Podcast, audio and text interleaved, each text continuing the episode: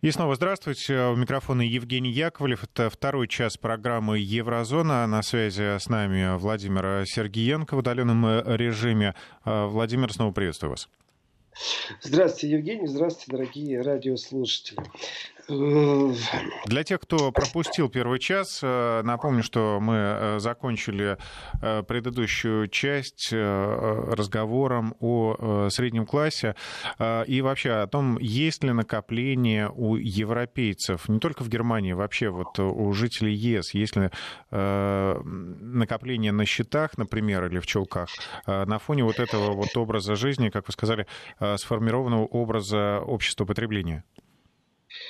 В обществе потребления, вот прошу терпения радиослушателя, который смс за смс посылает, вот ему уже дай цифры. Нетушки, э, программа моя, и я подойду к цифрам после того, как объясню, откуда эти цифры берутся. И получите вы информацию по поводу накопления, но нужно понимать, что это такое, как вообще это и с чем это едят. Так вот, э, по поводу накопления. Евгений, между накоплениями немцев, между накоплениями испанцев просто огромная разница, это заранее.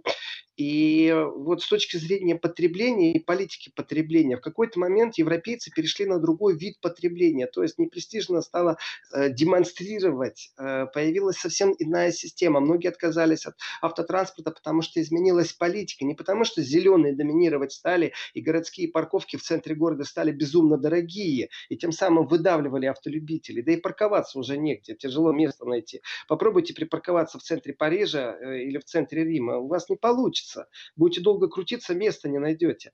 Но это не значит, что логика и вообще принцип потребления изменился. И с точки изучения, с точки зрения изучения, как менялись потоки, действительно иногда захватывали власть это концерны. И если сегодня захватил власть концерн Siemens, значит, поверьте, у каждого дома будет самая новая микроволновая печь.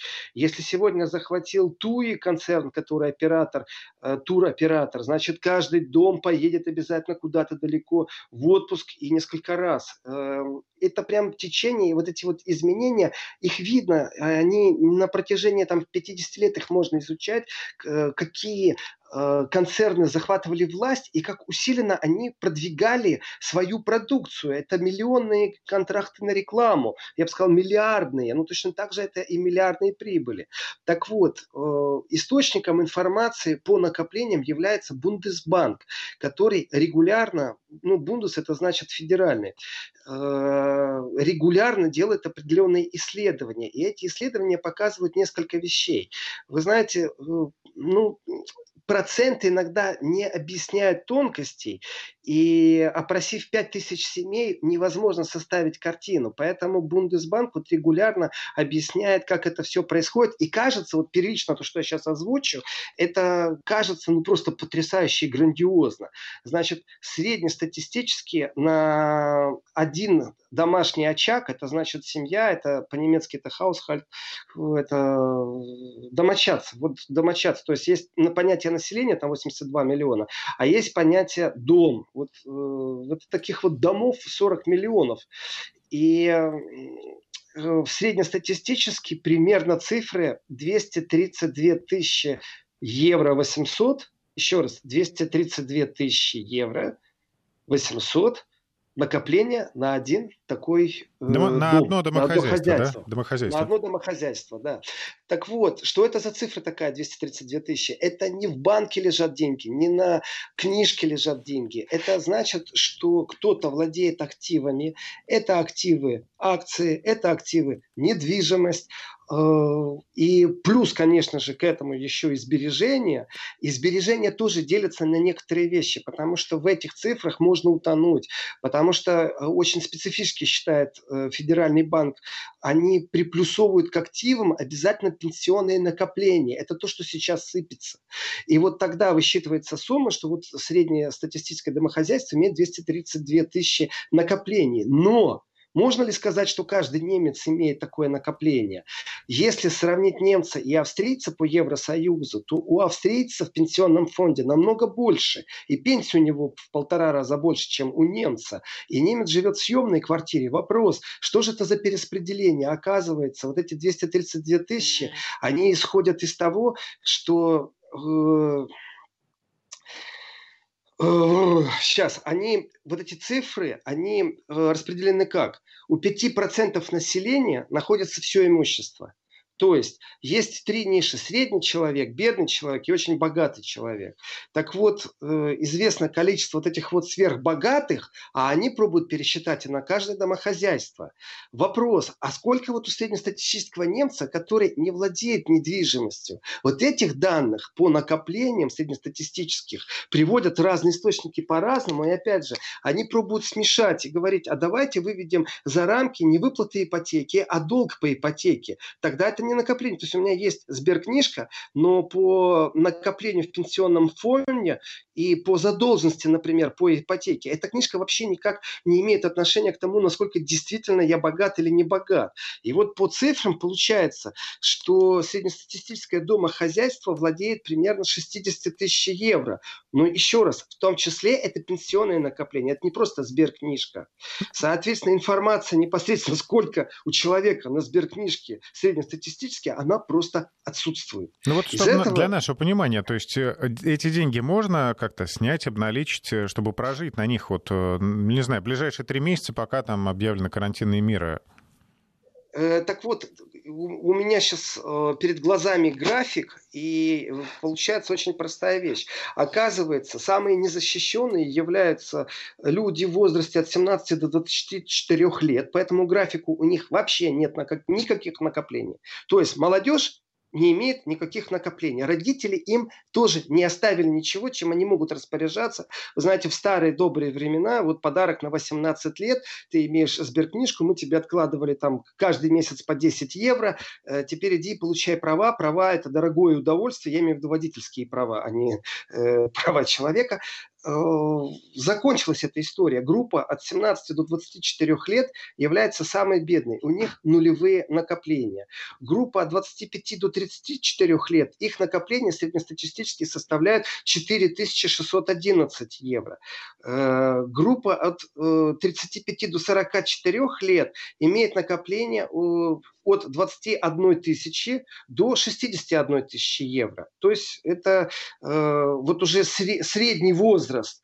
Почему такая разница? Вот э, опять же стоит э, в графике, что вот эта верхняя планка 60 тысяч накопления, это у, у элитного слоя работозанятых. Не у элитного слоя вообще нету накоплений, поэтому среднестатистически вот такой разрыв идет. Вот у элитных 61 тысяча, у неэлитных 0, но среднестатистически получается 21 тысяча накопления. И опять же, дальше они приводят статистику по накоплениям вместе с недвижимостью, распределенную на каждое домохозяйство. И получается тоже там график, что от 17 до 24 лет люди вообще ничего не имеют. И вот самый зажиточный э, порог – это от 55 до 64 лет. Если перераспределить вместе недвижимость и накопление, получается среднестатистическая цифра 124 тысячи. Но опять же, э, не у всех есть недвижимость. И здесь вот я дальше смотрю по графику разделения между Западом и Востоком Германии, там просто пропасть. То есть э, вот стремительно на востоке Германии все это стремится к нулю, а на западе Германии все это стремится вверх.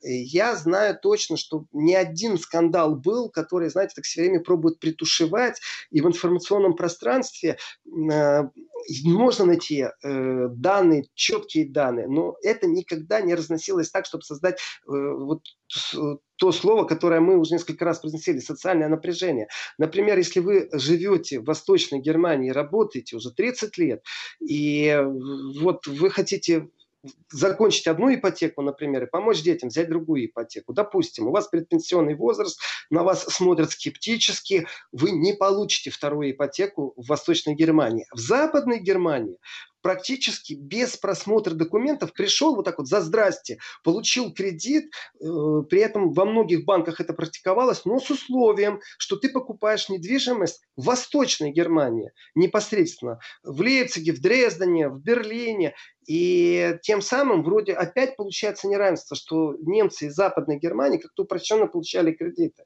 То есть во всей этой статистике нужно учитывать, что среднестатистическое накопление, в котором учитывается и недвижимость, и пенсионные накопления, не имеет никакого отношения к реальности, уж простите. Так что по цифрам среднестатистически вот эти вот 4600 евро накопления в возрасте до 34 лет, э, которые сегодня есть, ну давайте так, опять же, если сравнивать, сколько стоит литр бензина, то есть полтора евро, э, и сколько нужно раз заправить микроавтобус, э, чтобы индивидуальный предприниматель, ну известно, сколько километров наматывает тоже, это э, среднестатистический индивидуальный предприниматель в Германии накатывает 22 тысячи километров по статистике. Вот вычислять можно, сейчас не буду этого делать. Там 10 литров бензина на 100 километров, 22 тысячи в месяц, сколько нужно бензина, как ты списываешь с налога. Но на самом деле смысл в другом. Если у вас 4 тысячи, вы сможете 10 раз заправить машину? Да, сможете. А, сколько вы продержитесь по ценам? Ну, минимальный прожиточный уровень оценивается в разных федеральных землях по-разному. Ну, давайте возьмем так средний, там 440 евро. Вроде бы 10 месяцев продержится, э, но с точки зрения только потребления продуктов первой необходимости и гигиены гигиены. Ну, вот на 10 месяцев, если все это переложить.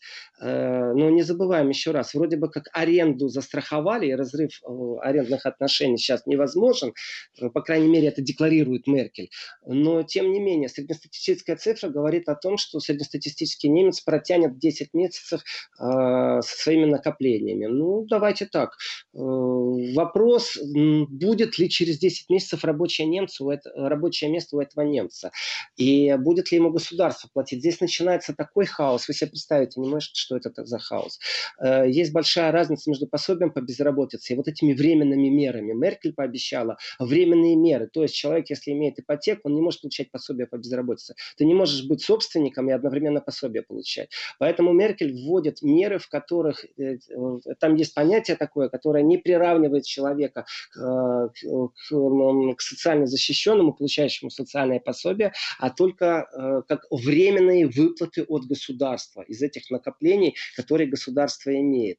Это действительно хаос. Просто чтобы разобраться во всей этой бюрократии, одному чиновнику вот прочитать заполненный формуляр, ну, это пару часов уходит, чтобы разобраться, сколько вам положено, как вам положено. Как сейчас это будет происходить, неизвестно. И никто это не знает. Это не только Германии касается.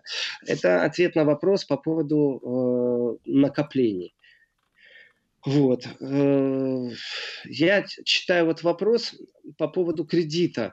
Э, могут э, ли быть накопления при жизни в кредит? Да, могут. Это элементарнейшие вещи. Это, опять же, экономика вот до коронавируса и после коронавируса. Вы знаете, элементарные вещи. Вы покупаете мобильный телефон.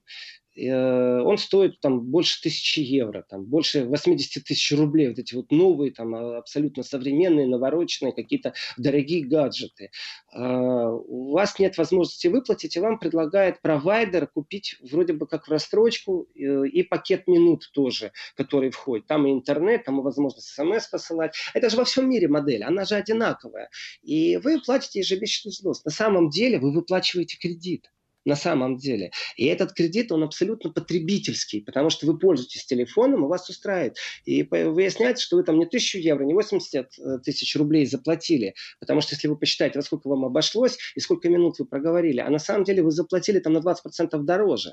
Это кредит. Поэтому Поэтому учитывать все потребительские кредиты, которые человек взял, рассрочка на путевку, рассрочка на телевизор, рассрочка на телефон, на самом деле они зачастую бывают спрятаны, и мы этого не понимаем. Оплачивая тариф по минутам за мегабайты, вы на самом деле можете выплачивать э, потребительский кредит. И чтобы разобраться в этом хаосе, это действительно нужно приглашать экономиста, который будет сухими цифрами оперировать, но я не думаю, что это очень интересно. Поэтому я считаю, что да, при, э, возможно иметь накопление при кредите, конечно, и при жизни в кредит, но здесь сильное отличие между американским образом жизни и евро европейским.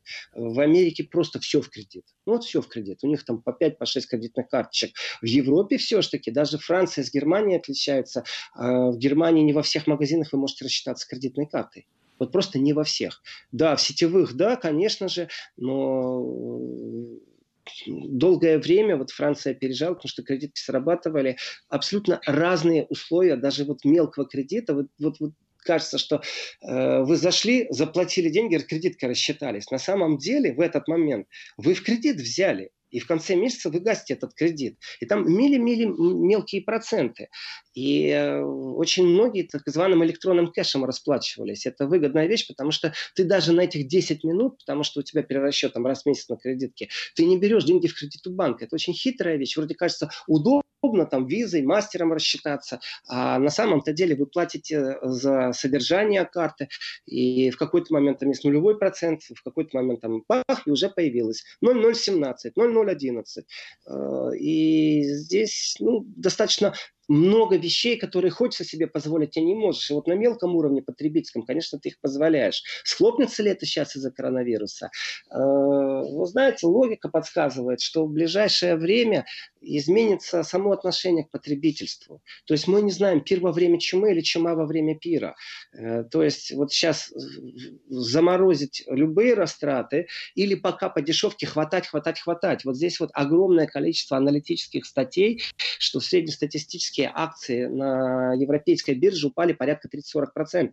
Если сейчас смысл схватить и сидеть на этих акциях? Вы знаете, для меня этот разговор абсолютно ненужный, нейтральный, потому что ну, не каждый человек покупает акции. Ну вот сколько бы вы ни хотели купить акции э, того же Даймлера, ну не будет у вас этой возможности. Но для понимания ситуации в стране можно сказать, ну вот котировки там снизились. Экономисты понимают, о чем говорят простой человек действительно играет ли на бирже, вот сейчас нужно скупать, скупать. Нет. Э, что делают некоторые плуты мошенники? Говорю, это, это действительно сейчас прям шквал какого-то мошенничества в Европе тоже, что давайте вот сбросится там 100 человек по 1000 евро, и мы сейчас купим акции по дешевке, которые потом, когда все выровняется, продадим буквально через полгода и заработаем на этом прям на ровном месте там хорошие деньги. И все раздадим. Очень осторожно нужно быть к таким вещам, потому что это хуже, чем в казино. И вполне возможно, что кто-то обанкротится. Все-таки индексы падают, падают. И фирмы, которые вроде бы как гарантируют, что вот наши специалисты, на сегодняшний день никто ничего гарантировать не может. И те предложения вот э, сегодня по дешевке скупать, скупать, скупать, они же не только к акциям относятся. Они и в потребительском контексте тоже относятся. Я думаю, российский потребитель, вот простой человек, он тоже думает, э, сейчас рубль-доллар меняется отношение, а что будет завтра? Вот побежать продать или побежать лучше схватить, купить что-то что-то. Ну, давайте так, если это бизнес и концепция бизнеса, то это одно. Если же это желание заработать 100 долларов, то очень осторожно надо быть, э, э, потому что разбираться в контексте, вот как старые добрые времена, когда была какая-то стабильность, и в том числе на фондовом рынке, на биржевом рынке, это было одно.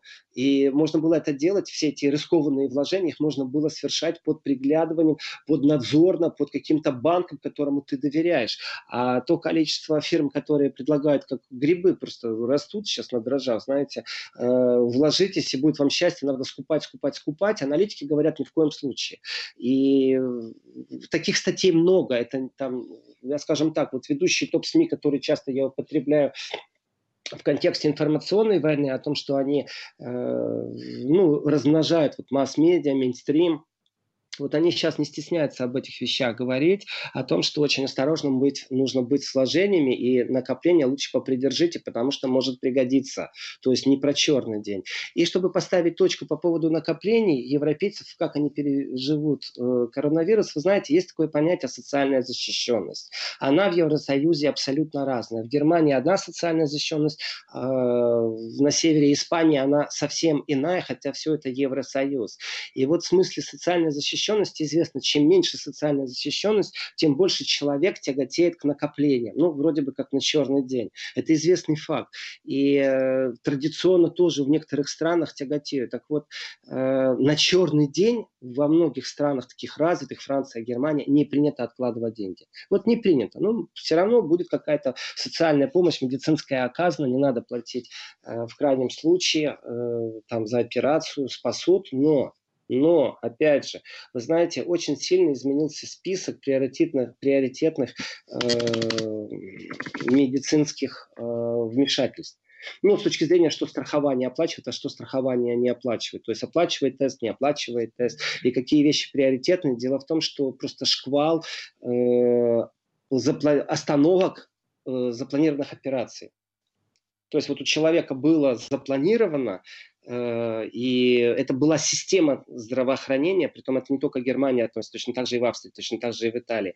Она не работает больше. Все, что запланировано, отменяется. Только э, спасение человеческих жизней сейчас актуально. Или, э, знаете, ожидание того, что нужно спасти, поэтому вот анестезиолога лишний раз не трогают, специалисты хирурга лишний раз не трогают. И вообще его помощь нужна сейчас в другом месте по другому поводу. И вот здесь вот список приоритетных медицинских вмешательств, он, он сильно изменился изменился. Насколько оно актуально будет через три месяца, опять же, это невозможно просто сказать вообще. Вот. Э, Евгений, да, Владимир. Я с вами? Да, да, да, конечно, да. мы вас да. внимательно Знаете, слушаем. Ну, на удалении, и такая тишина, и я сейчас подумал, неужели я сам с собой общаюсь, отключился от эфира. Есть такая, да, вот э, такой минус, что когда мы находимся в студии, все таки есть какой-то контакт. Э, так немножко сложнее, но может быть интереснее. Новый Вы знаете, вот по поводу, я сейчас задел того, что происходит сильные изменения э, вот в оценке и э, в применении первичных там э, каких-то медицинских э, действий. Я просто перевожу сейчас э, с немецкого то, что говорю. И вот поэтому вот Германия, она может быть и более стабильна. Но если посмотреть Евросоюз, знаете, в Испании есть письмо, 69 э, испанских ученых написали открытое письмо правительству Испании э, с призывом очень э, намного сильнее ограничить свободу передвижения, потому что они считают, если этого не сделать, то будет неизбежный крах системы здравоохранения. И предположительная дата это 25 марта. То есть они обращаются, еще раз, это ученые, притом известные испанские, то есть они для Испании говорят, что если сейчас не ввести ограничительные меры, и вот здесь хороший вопрос, а действительно, может на холодное лучше подуть, чем потом, как в Италии, чтобы происходили и разворачивались события. Потому что я не являюсь молекулярным биологом, и я не эпидемиолог. И вот именно эти ученые обратились сейчас к правительству в Испании, они говорят, что испанская система здравоохранения, она просто неминуемо в крахе будет, если не привести сейчас к тотальной изоляции людей. То есть нужно сейчас изолировать всех и, и здесь, опять же, нужно смотреть на цифры и понимать, о чем речь. О том, что нужно замедлить распространение, чтобы в порядке живой очереди получать услуги медицинские. То, что раньше называлось услугами, сегодня это будет спасение жизни. И э, ограничение свободы, вы знаете, вот тоже у меня вопрос. Вот почему итальянцы этого не сделали на неделю раньше? Почему другие страны, вот даже испанцы, почему они еще не ввели ограничения? Ну, ну неужели вот этот горький пример Италия ничему не учит. Ну неужели? Ну давайте, кстати, еще об Италии мы поговорим чуть э, позже, после выпуска новостей. Еще нас просят подробнее рассказать о помощи России э, итальянским э, больницам. И, наконец, четвертая заключительная часть программы «Еврозона». Напомню, Владимир Сергеенко с нами на удаленной связи. Приветствуем всех, кто только что присоединился. Говорим о коронавирусе и европейской экономике и политике, о том, как распространение э, болезни, стремительное распространение влияет на жизнь простых европейцев. Э, я вижу вопрос, при этом вопрос из Краснодарского края, будет ли в Германии введен комендантский час. Вы знаете, мы, я не могу ответить на этот вопрос, будет или не будет. Все-таки я не гадаю на кофейной гуще, но я могу сказать, что по Берлину в 14 часов, это значит э, по Москве 16 часов, у Меркель будет э, телефонная конференция со всеми главами всех земель, и в преддверии этой конференции будет, скорее всего, принято решение о тотальном комендантском часе по федеральной Германии или его отсутствие. Дело в том, что этот вопрос не только в Германии сейчас дискутируется, это же и в Швейцарии, и в Австрии. И у нас уже есть примеры из Италии, Испании, Франции. То есть точечно в некоторых местах ввели. В том числе и в Германии есть город, в котором ввели комендантский час. Пока что действует правило больше пяти не собираться э, в принципе, страшное время, когда больше пяти не собираться, и в основном сводятся очень многие вещи к рекомендациям. Рекомендация в виде э, вот не собирайтесь, вы можете пойти на прогулку один или с членами своей семьи. Вот, я вначале не понимал даже, почему так подчеркивается членами своей семьи. А если семья большая, имеется в виду действительно прогулки с детьми. Вот на этом большой акцент. И э, по поводу комендантского часа, вы знаете, есть такое понятие бундесрат, то есть есть э, вот как аналогично это как Совет Федерации. Есть парламент э, Бундестаг, а есть Бундесрат. И они говорят, что э, они не рекомендуют вводить комендантский час. В Швейцарии тоже не рекомендуют вводить комендантский час. Э, почему такой рекомендации? Ну, почему рекомендуют не вводить комендантский час? Вы знаете, я разрываюсь, честно говоря. То ли э, вот эта вот идея о правах, то ли они не понимают, что происходит, то ли действительно на основании данных, на основании э, статистики, которая у них есть, а у меня этой статистики нет, то есть это закрытая информация, они принимают решения по регионам. Почему Меркель будет разговаривать э, с главами всех земель, потому что земли имеют право сделать это сами по себе. Еще раз, Саксония имеет право вести комендантский час и не будет спрашивать этого у Меркель. Здесь действительно есть э, земельное право, есть федеральное право, и вот здесь вот, ну, давайте так, э, чтобы не, не ломать голову, не сломать ногу, чтобы в этом всем разбираться, у кого какие есть полномочия, любая земля может вести сама комендантский час. Вот всегерманский комендантский час или все-таки э, призывы к населению, чтобы как-то вменяемо люди относились и самоограничились. Я допускаю мысль, что есть огромное количество умников, что в России, что во Франции, что в Испании, что в Германии, которые обязательно попробуют опротестовать это в Конституционном суде, потому что это, видите ли, наступление на их свободы. Уместен ли сейчас этот разговор? Как разговор, да, уместен. Как определенные действия, нет, неуместно. Действует правило больше пяти не собираться. Полиция будет достаточно эффективно с этим бороться. А теперь простой вопрос. Что делать на перроне, эм, где прибыл только что региональный региональный поезд, и люди действительно, там не пять человек будет, там будет побольше. Э, где не действуют эти правила? А, на автобусной остановке они действуют или не действуют? Э, вот когда вводят комендантский час, чем он отличается от чрезвычайного положения, не только тем, что имеют право конфисковывать объекты и оборудование, это очень важный момент, это уже вступает в силу э, при режиме ЧП. И этот режим введен во многих странах Евросоюза, и э, в Германии он не везде по Германии, но в многих землях он тоже введен. Так вот, э, комендантский час это дополнительное ограничение. Оно эффективно или неэффективно? Но от того, что вы после 10 вечера выйдете, не выйдете на улицу, изменится что-то или не изменится? Действительно, это влияет на социальные контакты или все-таки э, осознание проблемы, самоосознание влияет больше, чем введение комендантского часа. Э, при этом, вы знаете, вот опять же, оно же прописано, и оно все время говорится вслух о том, что э, разрешено идти на работу, разрешено идти за продуктами и э, разрешено идти, если вы кому-то оказываете помощь. Соответственно, а если у вас собака, вы с собакой гуляете, вы по какому пункту из этих трех передвигаетесь тогда? Или собакой больше на улицу не выходить? Ну, здесь ограничений и разъяснений по этим ограничениям. Вот в первые часы было много, сейчас мало, точнее, сейчас уже много этих разъяснений. И почему, вот, ну, аналогия еще раз, Бундесрат, как Совет Федерации, почему они приняли решение, что не рекомендовать комендантский час, я не знаю и я не понимаю. Глядя на Италию, я говорю, что комендантский час надо было ввести еще давно.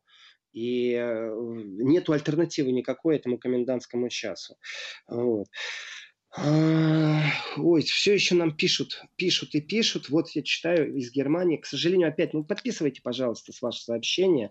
Из Германии основная масса живет от зарплаты до зарплаты. Знаете, я, кстати, очень коротко вернулся. Есть очень смешная информация. Прям вот эти вот тысячи, о которых я говорил по накоплениям, в которых учтена недвижимость и акции, а там в самом низу оказался график. Его просто нужно было мне раскрыть что в, в самой незащищенной э, в социальном контексте э, ниши людей э, социальные накопления составляют 132 евро. Ну, то есть вот есть богатые, которым все принадлежит, там, И есть люди, которые не богатые. Так вот, у них накопление аж 132 евро. То есть это практически сколько? 9 тысяч рублей, да? Ну, 10 тысяч рублей. Не знаю, там, если вот, актуальный курс, я сейчас даже не пересчитаю. Вот. Вопрос. Прежде чем помогать в больницах Италии, помогите больницам в Иркутской области, в Забайкальском крае и нашим регионам. Пишет нам Алексей из Москвы. Вы знаете, э, э, вы знаете, я сейчас попробую объяснить вам, как выглядит эта помощь специалистов, вирусологов, специалистов, эпидемиологов. Есть понятие наука, есть понятие медицина и, например, анестезиолог. Может быть, есть необходимость, э, я этого не знаю, в Иркутской области, чтобы туда высадили десант тех людей, которые имеют очень узкую специфику и очень узкую специализацию, э, катастрофическая нехватка именно этих да. специалистов. И вот эти вот вирусологи, эпидемиологи, если они присутствуют там, они что-то могут помочь, может, там другие специалисты нужны. Вот здесь вот есть определенное непонимание, и э, как выглядит, еще раз, э, если вдруг, если вдруг Э, действительно печальный опыт Италии где-то будет распространяться на территории России, конечно, специалистами никто разбрасываться не будет. Э, если сейчас действительно необходимость, чтобы они сидели и дежурили при пустых койках, и дай бог, чтобы эти койки действительно остались пустые, чтобы не было того, что творится в Италии. Э, вот есть возможность помочь. Знаете, даже дело не в политике.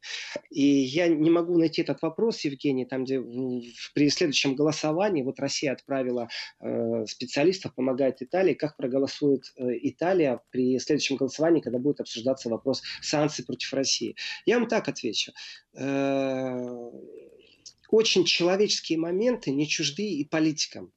И наоборот, э, простым людям не чужды иногда политические и прагматические вещи. И понятие красиво некрасиво, оно иногда чуждо в политике, а иногда очень даже присутствует. Ведь сейчас нам известна ситуация э, с вывозом э, граждан России из Черногории. Как себя повели политики Черногории?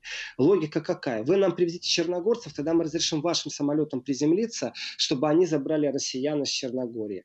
Правильно ли это было поведение? Логика какова, что э, и так самолеты летят пустые, ну так захватите заодно. Нет, это был ультиматум. Э, достойно ли разговаривать сегодня ультиматумом? Ну, вы знаете, можно и пару самолетов прислать даже в страну НАТО. Э, речь не об этом. Речь о том, что в критической ситуации проявляется все низменное. И э, вот будет ли Италия голосовать, я думаю, что это не связаны между собой вещи. Ведь Россия помогает не потому, что она выкручивает Италии руки, как Черногория ставит условия. Мы вам поможем, если вы там во время голосования не будете голосовать за санкции против России. Ведь Россия не ставит этого ультиматума, как это сделали черногорские руководители. Э, и разговор здесь не о нравственности ни в коем случае, а разговор о возможности помочь. Ведь когда за ночь умирает 800 человек, когда больницы переполнены, когда врачи спят на ходу практически по 2-3 часа, там катастрофа и письмо от э, главы это секретарь партии Лего, э, который обратился к помощи к немецким депутатам, они обратились э, к российским депутатам, они обратились, э, вот, да, говорит Москва, Роман Бабаян выложил обращение немецкого депутата по просьбе итальянского депутата, что у нас катастрофа, помогите врачами. Вы знаете, вот действительно разговор не о нравственности, а о возможности. Есть возможность помочь, но я считаю, что нужно не ставить никаких условий в политическом контексте. Прагматично относиться Владимир, к ним, я ну, вас, про, простите, я вас на секунду буквально перебью. Сейчас у нас региональная пауза, и очень скоро мы продолжим. Вести ФМ. А, по поводу критики какой-то там, да, вот этих заявлений, мне кажется, тут нежелание просто вникать вот в эти частности, чем мы будем помогать. Во-первых, да, отправляются военные вирусологи, вот эти специалисты по обеззараживанию, а во-вторых, э, возможно, будут развернуты полевые госпитали военные. И здесь, вы знаете, вот я читаю, опять же, нашу строку, вот смс которые приходят. Добрый день, отвечаю Алексей из Москвы. В Иркутской области нет проблем с вирусологией и больницами. Итальянцам надо помочь. Восклицательные знаки. Это пришло из Иркутской области. Вы знаете, и вот еще мне хочу из Ставропольского края зачитать. Уважаемые радиослушатели, подписывайтесь, чтобы можно было к вам обращаться. Подписывайте ваши сообщения. Все верно. Вирус лечить в Италии. Удаленно плюс опыт нашим военным медикам. Дальше я читать не буду по поводу того, что такое жлобство. Э, да, опыт сейчас очень важен. И представляете, вот э, когда я первый раз рассказывал, представьте себе ситуацию, что в Белом доме Помпео, который делает заявление, у него опять там Россия в чем-то э, виновна и приписывает он России э, разжигание страстей в США. То есть у них там простите меня за мой французский сейчас, у них негритяки друг другу морду бьют за туалетную бумагу в супермаркете, а виновата у них Россия, понимаете? Э, вот мне, мне уже Помпео заявления, они как-то для меня вообще уже перестали какие-то интересно представлять, какая-то калька. Ну вот представьте себе, что Трамп и Помпео сидят в Белом доме, и к ним на разговор привезли директора лаборатории, которая в Германии разрабатывает э, вакцину против этого вируса. И ему делают предложение, чтобы эксклюзивно для США разработали. А теперь простой вопрос. Представьте себе, что вот этот вот штамм, вот этот вирус, который очень нужен на, э, людям науки, чтобы они смогли сделать вакцину и довести ее до ума, чтобы спасать других людей, чтобы спасать жизни на этой планете, что вот она у вот этих вот красавцев в Белом доме, у Трампа и Помпео она есть. И они говорят, не, мы никому не дадим, эксклюзивно для США. Мы такие или нет? Где наши базовые ценности? Вот в чем эта базовая ценность? Мы растрачиваем народное хозяйство или действительно э, поехали, помогли итальянцам э, узкие специалисты, которые сейчас сидят, и они не востребованы, потому что такой трагической ситуации нет в России. Плюс они еще опыт получат. И у меня вопрос действительно другого уровня. А вот если у итальянцев в лаборатории появится вакцина, они эксклюзивно для итальянцев это будут держать или дадут россиянам, которые им сейчас помогают? И почему немцы э, не отреагировали? Я считаю, что вот с точки зрения прагматики, конечно, важно. Ведь говорить надо обо всем, в том числе и думать, будут ли итальянцы голосовать и укорять их. И говорить им, смотрите, какие мы, наш дом общий, Европа.